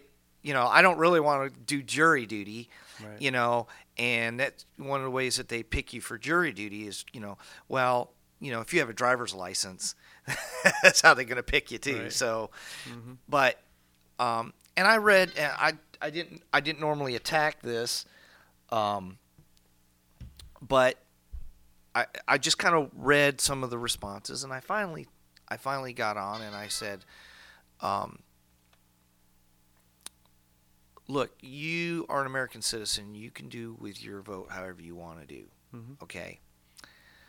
But you might want to consider that the reason why a lot of the politicians that you hate are in office is Mhm. because there were people who did just like you, Mhm. who said, doesn't matter, nothing's going to change. Right. Okay. I voted. I I was old enough to vote for Reagan Mhm. in his second term, Right. and I did. Oddly enough, I voted for Clinton the first time, Oh. and I and because I bought into Right. you know we talked a good game. yeah, Mhm. and he did, and um, but then I saw, and I didn't vote for him the second time. Yeah. Okay. Uh, well, I voted for H. W. Bush, and then uh, then Clinton. I voted, but I don't feel that I wasted my vote because I participated. Right. Okay. Now I learned my lesson. Mhm. You know, I, I and it got me to focus on the things that were important, but I did my homework. Right. Well, that's know, important to and- do your homework. And see, Right. Mm-hmm. that's the thing. A lot of people don't want to do their homework. Mhm. There's a Uh, whole political theory on that. yeah, yeah. way, Well, yeah. I know, but and I'm not saying that that my vote is going to make, uh, you know, is going to change. You know, everything's going to instantly change. It doesn't work like that. Mhm. It, it's it's about your responsibility to society. to participate, to engage. yeah. participate and engage. Mhm. A lot of a lot of church people, a lot of Christians, have decided to disengage. Well, they believe the the lie. I would say that's told. Well, um, keep it in church. Yes. So there's a there's been an attempt um, to try to put a barrier or a wall. People have taken the whole Thomas Jefferson. There should be a separation. You know that whole kind of language to say, well, keep church and church, and we'll have some kind of a, a duality. You know, you can be secular when you step out of the doors of the church, and then when you come inside the doors of the church, then you can bring in all of your religious right, stuff. right. And and that's completely But in opposite. but in truth, they really don't want us to keep it in church. Uh, they don't want us to bring it to church either, No, because right. now they're starting to they're Right, starting try to control what's They're trying tr- right. trying to control what but said so because the first attempt didn't work. right, So now we'll try the second, and Right. then we'll try. We'll take away tax exempt status and whatever. If you, you know, we'll, we'll collect up pastor sermons, and we'll, uh, you know, Right. there's there's been an attempt to do that a few Hello, places. California. Yeah, Texas was one too. Um, so thank God for, you know, groups like well, Jay Sekulow, his Yes. organization that try to Yeah. help uh, support people Alliance of faith. defending freedom. I, I should be able to tell you, but I think that's it. A- ADF, yeah. Well, but and and see that's the thing is that there were there were people who have stood up. Mhm. There there were Christians who stood up and said, "No, we're not going to do this." I, you know, we you, of course this being Black History Month, you know, people always cite Martin Luther King Jr. and appropriately so. Yeah, absolutely. But uh, the interesting thing about it is that he didn't shut up Right. he got you know he got out there and you know now he he always talked about you know peaceful protest and you know you you don't you don't darkness can't drive out darkness you know and and I, and that's totally true but it let's let's all be honest here he took it he took the fight right to Absolutely. where it needed to go. Mm-hmm. And we don't have enough Christians doing it. Or let me rephrase that. We have a lot of Christians that are fighting things, Mm-hmm. but I think they're they're they're they're picking hills to die on Right. that are not Yeah, you- appropriate. Can only fall on your sword once, Right. and yeah, you should pick that battle. you know wisely. very very carefully and Mm-hmm. and so you're you're fighting a lot of fighting a lot of you- you're, you're trying to put out fires down here Mm-hmm. when the, the main fire is up here you know and sometimes you got to start a fire in order to fight a fire Mm-hmm. and uh, uh, hello california um, so I Mm-hmm. you know it, it, i guess i guess what i'm cycling around and of course we're kind of orbiting around your whole the thesis of your paper Mm-hmm. is that that's that's exactly what the chaplains do Right. They're in the system, right they uh, engage transforming and working yeah, Right. within. hmm and so uh, you know i don't want to i don't want to belabor the point i think there's a lot to unpack out of that um, Yeah. and i like i said i thought it was a great um, uh, dissertation i thought it Yeah. was a, i thought it was really really uh, i couldn't find flaws in it but i'm not really qualified to Yeah. find the Um, flaws there, there are plenty in there. Well, but Yeah. see, it- but but that's okay I, because I think your premise is totally, totally right. But and the interest interesting thing is that you can be totally 100% right Yeah. uh, on this. Uh, That'll that'll lead something else I, I want to talk to you about. Okay, and this doesn't have anything to do with you. Just uh, I, I want your opinion on this. Okay. Okay, I'm tired of the. You you see that again. You see this. I bring up Facebook. You see this on Facebook. You know there are people that you just want to be right. hmm You know, and that's that argument. You know, as if nobody is right. Mm-hmm. You know, is it well? You know, in an argument, generally speaking, Mhm. somebody's right and somebody's wrong. Okay? Somebody's ideas are wrong. I- And I'm noticing today that we're so worried about I you know I posted that that Spurgeon quote hmm about you know um, how, how does it go you know we must have unity but it's better to be divided by truth rather than united in error Hmm. okay and i see a I see this whole. I see it. I see it in secular realms. I see it in church. I see it in sacred realms. Yeah. This idea that we've got to be unified. We got to be unified no matter what. Yeah. No. I, um, yeah, that's a good point. First of all, on Facebook, I, everyone has an opinion, and so uh, Facebook is a great exchange of opinion, I guess. Yes, you know? it is. So, my opinion, of course, is right. well, right? of course. And so it doesn't matter. You're going to get a like on that. Yeah. so, of course, I believe that I'm right. Um, that's my opinion. But I think people what would help a lot is if we own the fact that this is my opinion, and that's kind of the way I've been. When I do pay, post yes. to Facebook, I write, "This is my opinion." Right. Um, and when I started that last post that uh, you'd mentioned, I started out with, "If anyone has any uh, quantifiable evidence yes, on this. I'd love to see it." But this is my opinion about the matter, you know. And so owning, I think we should just own the fact. Hey, it's my opinion. Um, if you have a different opinion, great. Um, they may be different, um, but let's just own the fact that this is my opinion. It's not fact and where we have fact, and let's talk about the fact. And if my fact, my fact should trump your opinion, your fact should trump my opinion. If it's a fact, right, then it's a fact. And and so, um, Facebook is kind of fun, and that you know everybody, it's you know everybody has an opinion. You can share your opinion, um, but let's not get o- overly worked up on the fact that we may not have the same opinion because opinions everyone has one. Yes. Right? So I know where you're okay, going. Okay, I wasn't going to say that. I but, know where you're going. um, so everybody has an opinion, but um, I lost my train of thought on the second part of what you're of being saying right. of being right. Well, that unity does not mean um, lockstep on everything. Right. So no two people are going to agree on everything. Uh, you know, my wife and I don't agree on everything. Um, no, I know it's a shock, right? Uh, hang around. You've been around us long enough to know that's a fact. So, you know, no church and no church. Even I love you, Angie. Yeah, I just we love that. you, Angie. Yeah, um, and that's fine. That's not what unity is. Unity isn't uniformity of belief. Uh, and and that's kind of weird coming from a pastor who. That's kind of.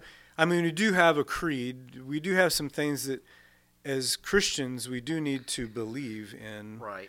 um, that are essential. Um, and that's a bit of the challenge in the church is okay, what's essential to the faith? What's not essential to the faith? Right. Where can we disagree and still be brothers and sisters in Christ? All, Right. I mean, but unity isn't that we agree on everything. And that and that's a bit of the challenge. You know, the, the beauty of the Catholic Church for the longest time was there was an allowance for divergence in a lot of ways. You know, we have, you know, that's why you had all these different uh, groups. You had um, different communities within the Catholic Church. Um, they still fell under one umbrella, but you had, you know, the Benedictines, the Franciscans, the Dominicans, Right. on and on and on. You have different groups of people with a different take on different things, but they fit under the one umbrella, and and uh, that's kind of where ecumenic ecumenism in the church I think is heading, where you know we can see one another. I think more today than ever in recent history of the church. I see you're my brother. You know, we have a different sign out front, um, but we still agree on the important things of the faith, and and so we can disagree on some minor issues, non-essential issues of faith, like you know, you may be an Arminian, you may be a Calvinist, you may be you know you may have different take on different theological um, issues um, but we can still be unified as brothers and sisters in christ and believers. Um, and i think that's ultimately what unity is is that we look at one another uh, to quote uh, a scholar by the name of wolf he, he talks about the sibling friend. If we're going to if we're truly a christian though we may uh, not have the same sign out front of our church, Mhm. Yeah. we still relate to other Christians as a sibling, Right.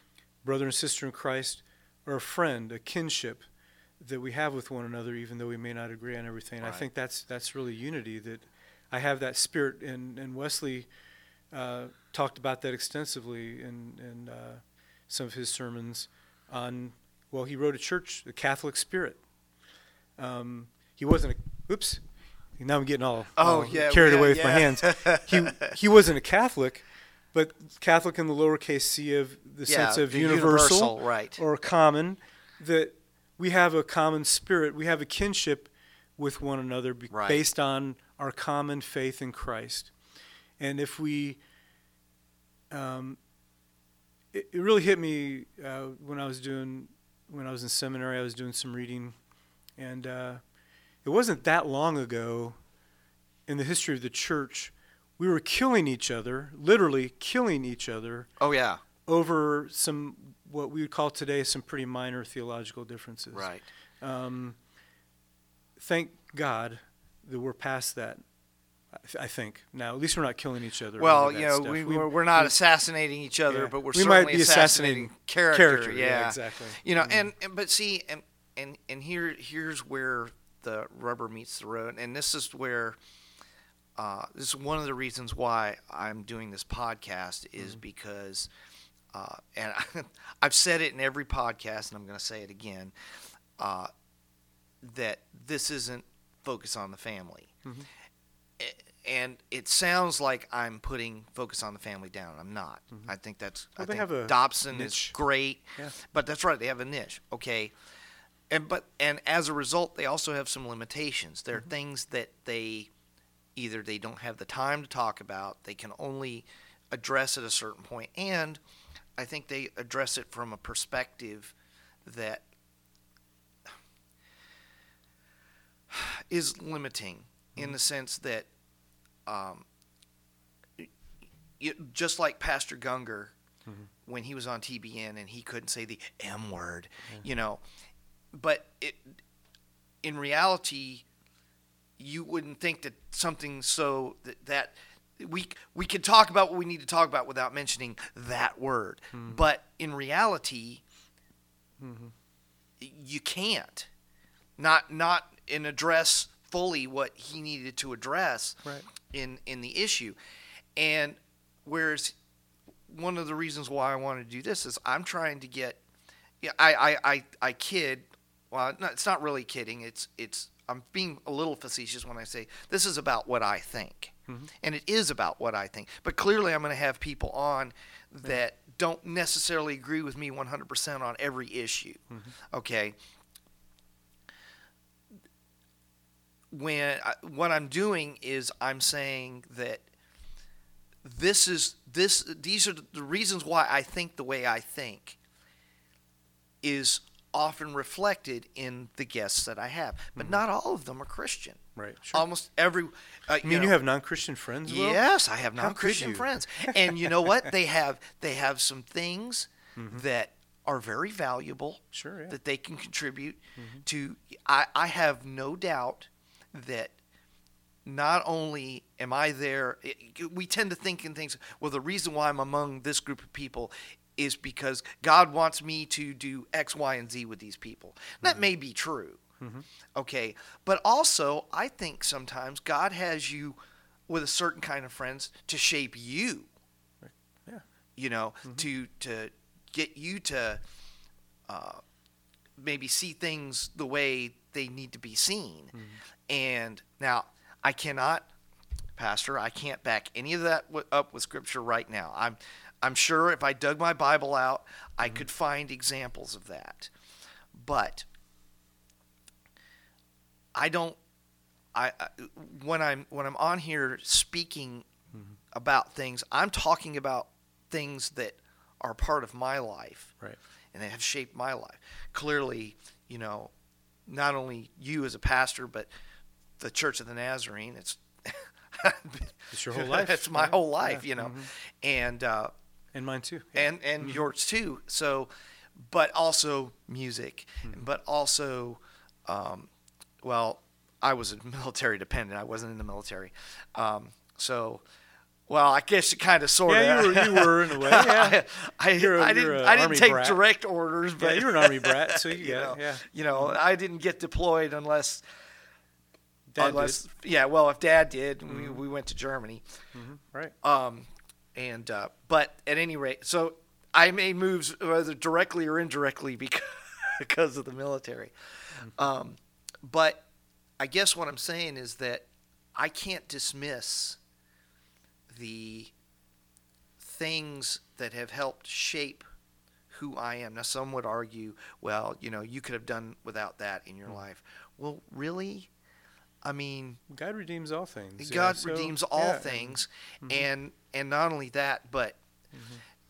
uh, I remember because all I had in my life at the time when I was a teenager, mm-hmm. I had school, home, church, and that was it. That's all that I had. And you know, when I became a teen, I didn't even want to be a part of the youth group. And it, you know, uh, they actually had to get some of the pretty girls to come talk to me just to get me to get involved. That was a good, Whatever- you know, hey. whatever works, you know. um, but the thing was is and then once i got involved i got way involved i mean Right. you know it was my whole life so but i didn't have anything you know i didn't do extracurricular activities when i discovered music and i'll even say j- just to be honest with you i'll even say that even when i got involved in youth group i wasn't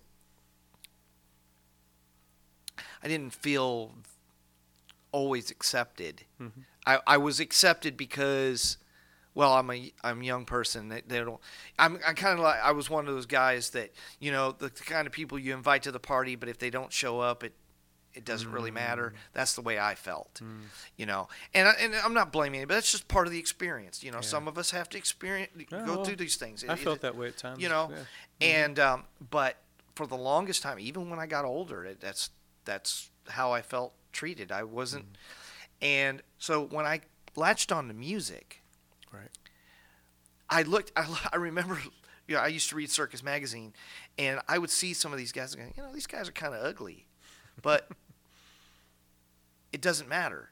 Mm-hmm. Because they, and it wasn't just the girl thing it was just you know these guys have something and people are mm-hmm. willing to you know they want to come see these guys perform. They're you know i'm like that's what i want to do mm-hmm. that's that's you know and of course like i've told you before when i heard van halen it was that was it. I had to play. Yeah. um, but it, it was funny these these these these musicians exuded hmm. a confidence that i didn't have Yeah. and it didn't matter what they looked like Right. you know, and it it didn't. It, they they had a they had this they had this thing about them that I was like, you know what, I I can do this, hmm. and that that became my crowd. That became my and to be honest with you, even in that crowd, I didn't always get, but Yeah. It it it focused me, and. Uh, uh, of course, I've gone a long way around. I can't even remember why I started saying that, but I guess I guess the large part about it is that yes, in the music scene, in the music business, there's drugs, there's uh, there's uh, sexual deviancy, there's there's all sorts of things. Well, you know what? I can't think of any field where that isn't true. What about sports? To various degrees. Yeah. Sure. I, I mm-hmm. actually had that I had that discussion with a preacher who was a huge sports fan, mm-hmm. and he would tell me how you know look at look at the lifestyles of these musicians and look at the you know what they're promoting and this that and the other, and I was like, but you like football.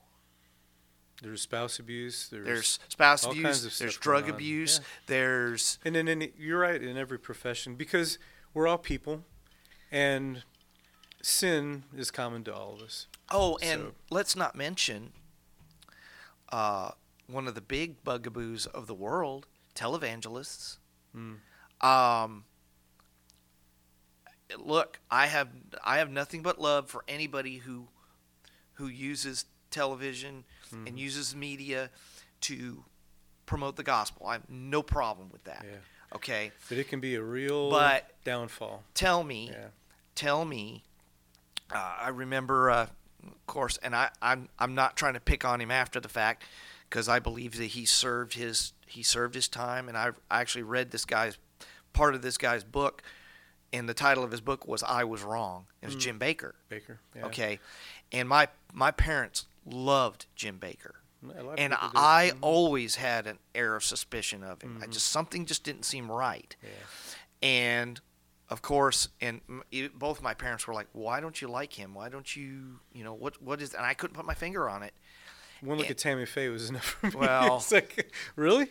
Yeah, I, I, The I there was actually well, it's the air of there's the show and the the the pride, and you can just, I mean, you can, I don't know why some are more There's tuned into that than others, but yeah, Swaggart, yeah. Bakker, you can go. I mean, and there are people even now. You know, I'm Yeah. not. I'm. That's really why I'm not very tuned into. Um, televangelists and whoever's the latest you know But thing but what I'm saying is that there's that they were Yeah. they you know even under the guise of the of the covering of the church right there was still promiscuity there was still drugs there was still you know all these very things that Yeah. that you know I remember Swaggart being I, I remember seeing a sermon on Sunday Mhm. when I was a kid he was just going off and he was talking about rock stars and their lifestyles and this that and the other I mean he was mad mm-hmm. and of course you know he has two famous cousins you know so i i don't doubt that that you know but Yeah. interestingly enough the very thing that he was criticizing and I, I again i'm not trying to slam swaggart because Mm. i believe swaggart has repented Mm. uh, but he did a lot of damage to a to lot the of church's credit been done to the church by credibility that type of thing yeah. because of that. And Mhm. so I was like, well, wait a minute. And as I'm getting back to the my discussion with that particular preacher, um, I was like, but wait a minute. You are way into professional sports. You love football. Mhm. You know, what's the difference? Mhm. The only difference is they're not playing music that you don't happen to like. Right. And that's really what the crux of it was. And I couldn't understand that. I couldn't understand how me liking something that just sounded different, sounded appealing to me. Mhm. Oh, yeah, okay. I, of course, a lot of the lyrics I wasn't paying attention to. Yeah. Un- unless it was, you know, but, and that's to be fair, but not all the lyrics to a lot of the songs were all about sex or all about violence or something like that. And I mean, if you, like I said, if you if you were to take and make lyrics out of some of the stuff in the Bible, Right. it, if you were to make a movie, I mean, a a a, a uh, setting correct movie, a dialogue correct movie, Mhm. it would be NC-17. Yeah. It's yeah. It's- It it covers is. the whole gamut of human. And life. it's not doing that to exploit those kind of things, Right. but at the same time, Yeah. the, the scripture tells a story, Mm-hmm. and a lot of music tells a story from a perspective. Yeah, I think probably one of the reasons why people react about music is that music does influence, and and uh, something about music stays with people. Like I mean, tunes, and you put a lyric to a tune, and it sticks with you forever. Even stuff you don't even want to remember, you know. And we can go back to our childhood. I mean, you could probably you could probably sing the words to Gilligan's Island Oh, absolutely. and you know whatever you know silly stuff you know um, jingles cart you know from commercials or whatever um, music can be really influential and i think you know going back to the days when we were growing up and uh, music was starting to change and it was starting to change within the church i think there was a, a, le- a legitimate fear um, because there was a bit of because change can be threatening and uh, and so now we've been in the hymn wars now as a church for- Yeah. and we're I would say we're kind of at the end of it in a lot of ways um, and that's a bit of what I was writing about kind of looking back now as a person who's been a child of the hymn wars now really I mean Right. um, I I mean I remember as a kid well a I grew up on the hymns right. because that's essentially all there was in the church, right. at least until my teenage years, and for th- just my life coincided with the advent of Larry Norman, um, some of the early Right. Christian LeFevre, rock, yeah. Mylon LeFevre, Petra. Petra, Yeah. Rez Band. I don't know if you ever heard Servant. They weren't quite as popular, but Yeah. um, I mean that was all kind of cutting edge stuff. That, and I, you know, I remember the first time someone used a accompaniment track in church. Um, I think it was a Dallas Holm. Oh yeah. I'll rise again. Rise one of those Again, yeah. songs, that, you know, and and so, and there's been a, you know, if if Southern gospel is your genre, and that's what you love, there's nothing particularly spiritual about the music. Right. Um, it's a genre of music that's set to a certain lyric that speaks to people. Right. Um, same with the hymns, um, and same with contemporary music. You know, when I started hearing songs by like the Imperials um, or Rez Band, or you know, I remember playing a Rez Band song that really spoke to me as a teenager.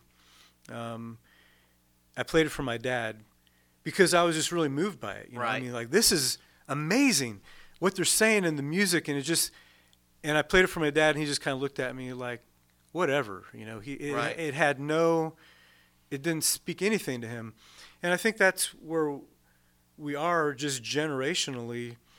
Um, different genres of music speak to different people in different ways, and we're in a time in the church where um, it's become more accepted, and I and I'll and I'm now old enough to where you know Andrew is our praise and worship leader in the church, and he'll come off with some some music, and I just look at him like, really, guy, that that's just horrible, but it speaks to him.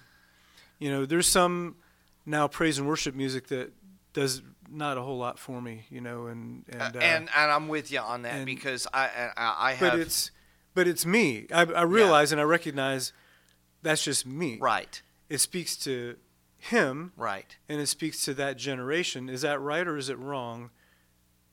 Well, it's neutral. It's it's Right. wrong. Now, where it's wrong is for me to begin making judgments and condemning because I just because I don't like it.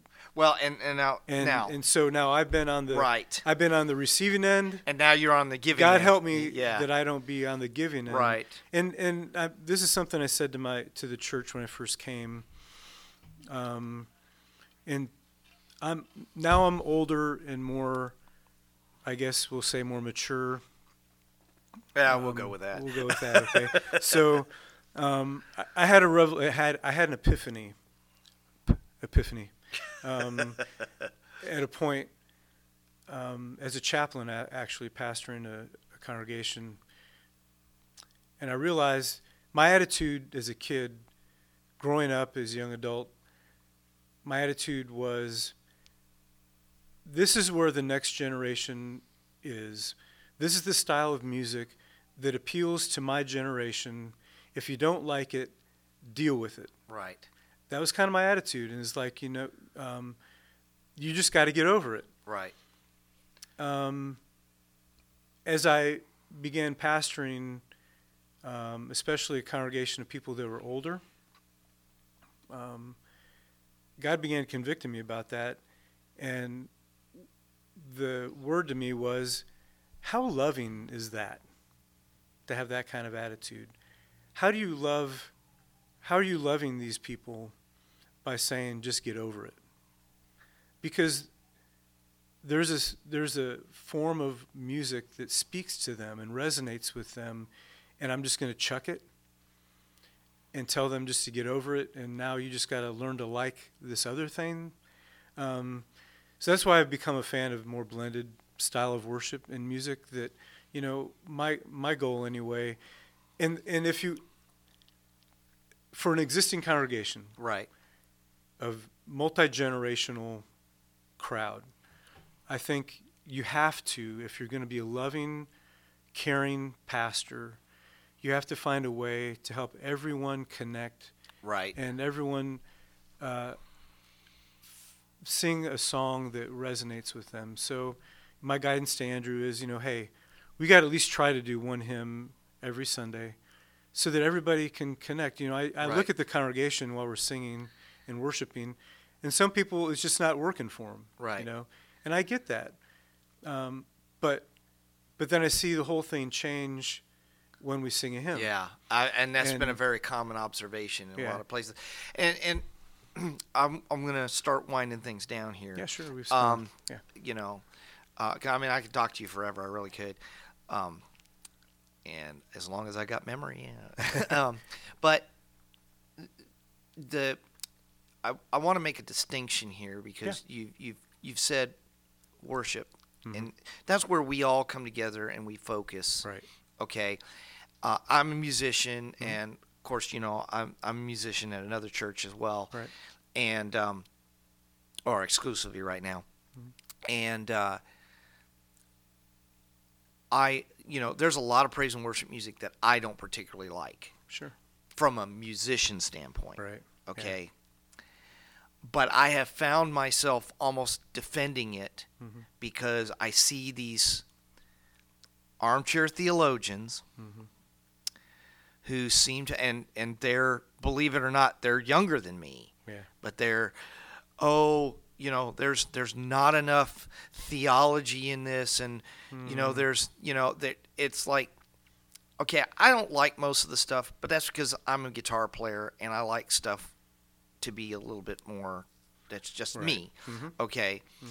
but when i go in to play a song when my worship leader is you know he says okay we're going to do this song this song this song i don't go oh i don't like that song i don't do that i go okay and i do what my best to put my personality into that piece of music that i don't ordinarily listen to Sure. okay because a it's not about me Mhm. and b the challenge of a musician is to make that song come alive Right. Yeah. okay and so even if there's a song that i don't like Mhm. i'm going to find a way to make that song to where i like Yeah. it now uh, that doesn't mean i'm going to kick on the distortion Right. Well, do, time. to do it well. To But do, to do ex- it well. with excellence. And to do it with excellence. Mhm, mhm. Okay.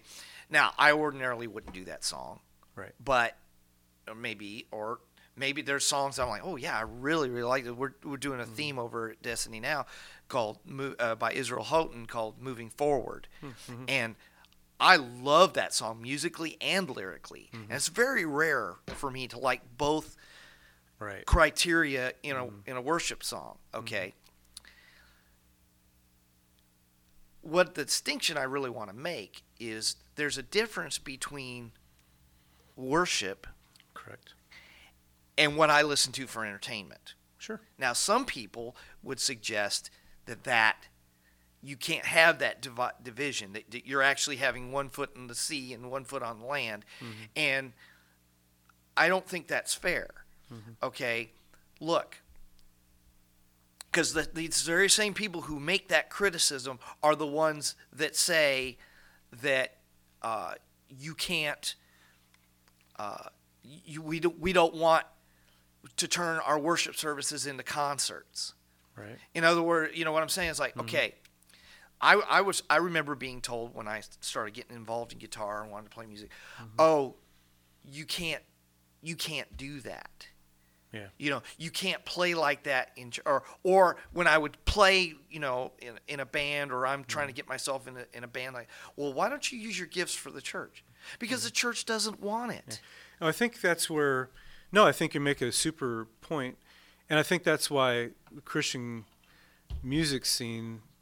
You know, I, I make those distinctions when we figure out what we're going to sing on a Sunday. You know, so, um, like this past Sunday, there was a song that Andrew sang for a special.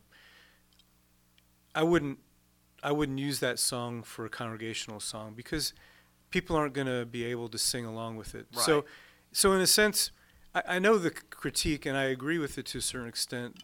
Of, you know, there are times I've gone to worship service at different churches and I felt like I was more in a concert than Right. I was in a worship experience. Um, we should, in, in my theology of worship, philosophy of worship is, you know, I mean, we should try to find songs that people can sing that are singable for For corporate for worship, corporate yeah, worship, yeah. right? and not every tune, not every song is just written that way to where we can Right. all sing along. And they're not supposed to be. Right, and they're not intended to be. So, so you know, personally, yeah, I mean, worship is worship music. Um, I'll just call it a genre, if you will. It's Right, a, it's right. a style of music that sure we can listen to it through the week and whatever. I mean, that needs to be a part of who I am. Um, but there, like you talk about for entertainment, um, again, it goes back to the whole engaging culture. Right. Um, you know, well, I'm I'm very grateful. There's a lot of Christian artists out there that are doing music that I can enjoy and listen to. Um, I may not bring that into the church for worship, right. but you know I can go listen to it and, and uh, it, it just you know I've not isolated myself from from secular music. Um, critique me on that if you want, Well, you know, but I think You know, I've heard you. Um, I've heard you when you talk about like you. You mentioned a Billy Joel song one Right. time, and um, you when you listen to something, you hear it and you go, Yeah. okay. I, I understand it in the context of the song, but Billy, Well, I don't agree with you Yeah. on this. Well, here's the thing. You know, we don't when we listen or watch or whatever we do outside of the walls of the church, we don't we don't chuck our theology or or Right. our worldview. So we have to listen to everything critically, Right. not in a critical way, but we need to think critically about whatever we experience Right. as a believer. So I can listen to Billy Joel or whoever it is, uh, Van Halen or you know. Uh, Now, why would you say that? I love Eddie. I mean, but there's some things you know I got to be critical about and Oh, think and say, hey, I'm not gonna. The music, wow, that's amazing. That was an amazing Yeah. guitar riff. yeah. Uh, you know, Alex is a great drummer. You know, hey, whatever. You know, I got it. But the message, mm, Yeah, I you know, can't. I can't abide um, by it, and I understand that, and Right. I, I, I'm fir- firmly. But I, I think the problem is that a lot of Christians go, we don't always think critically about what we're taking in, and we have to be aware anyway. And and so um, that may be part of the challenges because Well, it is a challenge. I'll say this, and as we start to wind things down, because a couple Yeah. things I want to do before we finish. Um, eh, you know, thinking critically. Mhm. That's why we have Bernie Sanders supporters, is because there are people who are not thinking critically and not listening to what's being said. Oh, now we're going to get into politics. Well, Look out. I'm just no, I'm not. I'm, I'm just simply Well, saying that that yeah. That is exactly how I I don't understand yes. How somebody who is brazenly and Socialist. openly socialist, Right. he's proud of it. Mhm. Okay, now mm-hmm. yeah, there's a couple times where he kind of he tries to show a, a what he calls a shiny side of the nickel, you know, and tries to try to to give an uh, give mm-hmm. off that that you know socialism's a good thing and stuff like mm-hmm. that. So, but with the the vast wealth of historical documentation of the failure Yes. of socialism, Mhm. you know, and all the suffering and the body count, Mm-hmm. um, Millions. the, in, in the hundreds of 1000000s uh, that anybody to buy that is just not thinking critically. And well, they're thinking selfishly. right, because they they see that it in um, anyway yeah it's just it's my way to get my free thing that i th- and Right. so that's the shiny nickel. Ooh boy. Yeah, i'm going to get my freebie and i'm not going to have to work for it.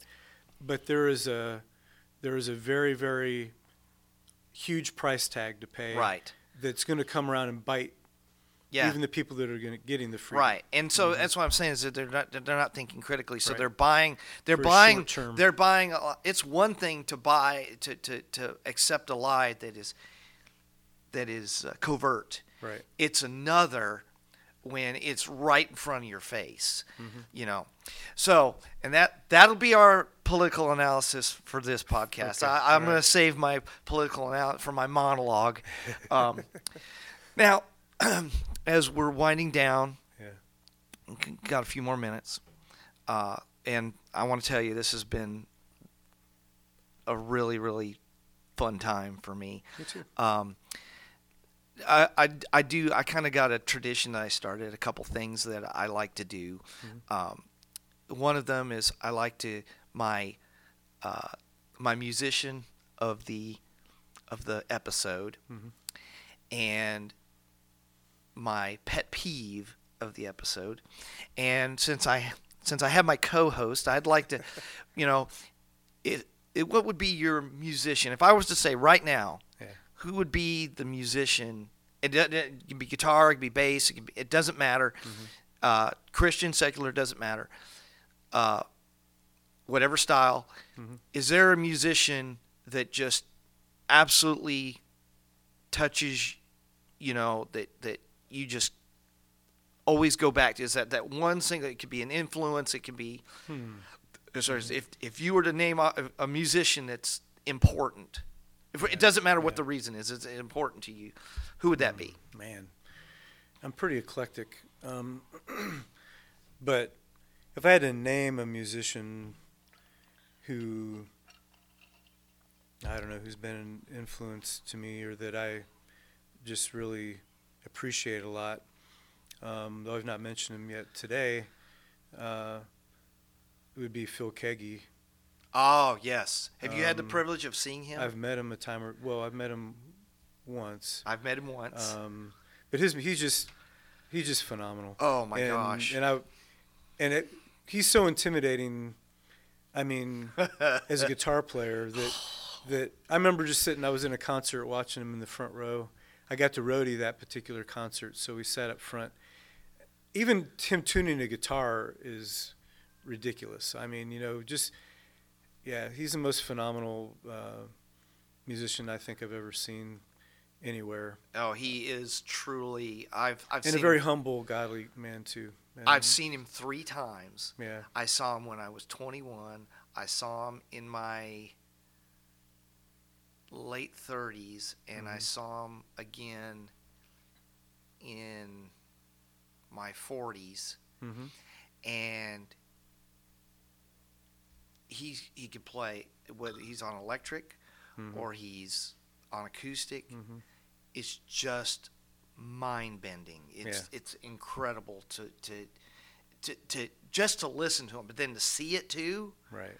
Oh my gosh! And and I mean he is he's not a very big man No, either. he's I've- shorter than me. Yeah, he's, he's a short guy, but Mhm. boy, I tell you what, he is a giant on stage, Yeah. He is. and uh, and just he's a, he is a incredible musician. That's a great pick. Mhm. Um, so you know what? I think I'm going to go with that that one for my episode. take that one? That's Oh, that okay. one. Take All that right. one. I, you know, um, uh, yeah, you're you're right about intimidating because oh my gosh, you don't even want to pick up an instrument. I'm not worthy. That's- I mean, no, just like, really, and he's just yeah. like, yeah, whatever. But seriously, it's just amazing. Super nice, humble guy Uh, I've got his instructional video. Well, I got it. On, I got it on VHS, Oh. um, but you can see it on YouTube. yeah, you everything's can- on YouTube. You know, now. Yeah. so just stunning. Mhm. Um, all right, and uh, what about uh, a pet peeve? Pet peeve? Yeah, Oh man. it doesn't have to be anything I grand. could go on and on of pet peeves. I well, just pick one. Just pick one. One that comes to mind right now: if you drive a car on I-95 or anywhere on an interstate, please stay to the right, so that I can get around you.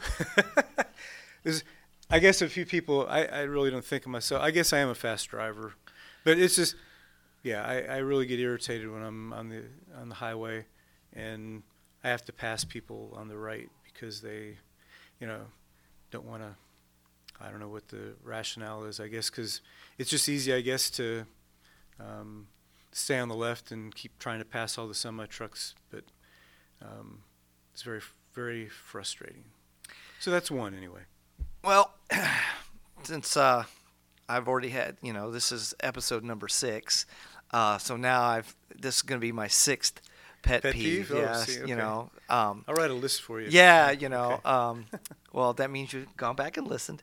Um, my the one. I, one and, and these aren't earth shattering you know no one's no one's gonna die from it and that says you know this probably says more about me than anything else but um, when you're in line at the checkout counter, Mhm.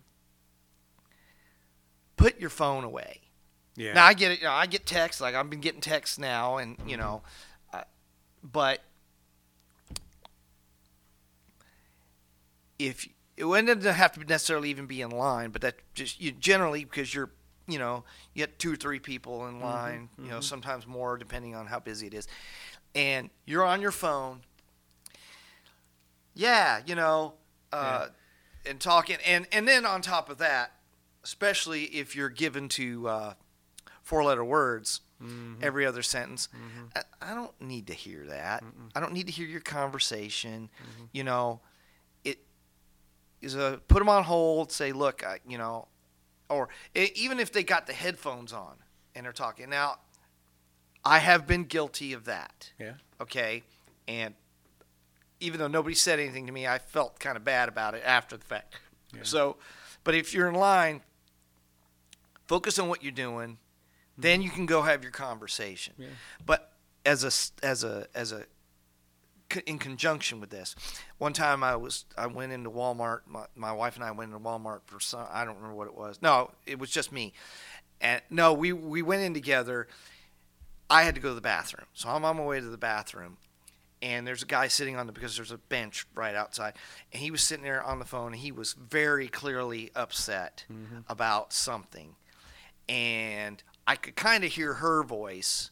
So they were very they were talking, and you know, I'm sorry you're having a relationship issue, but the in front of the bathroom at Walmart is not the place to be having this discussion. Go out your car, and you know, and I, I, I couldn't help but look, you know, because mm-hmm. I I heard him say something, and I'm focused on going to the bathroom, so someone's trying to get my attention, and because I do have a little bit of a hearing issue, surprise, surprise, and um, so if somebody says, "Hey," you know, really loud, or somebody, I assume they're trying to get my attention, so I looked over in his way, and he gives me this look like, and he didn't say anything, but he goes, you know, mind your business, Right. and I'm like, You're in a I'm- public place. I'm guy. thinking, dude, Yeah. Mm-hmm. you know, you're in a public place.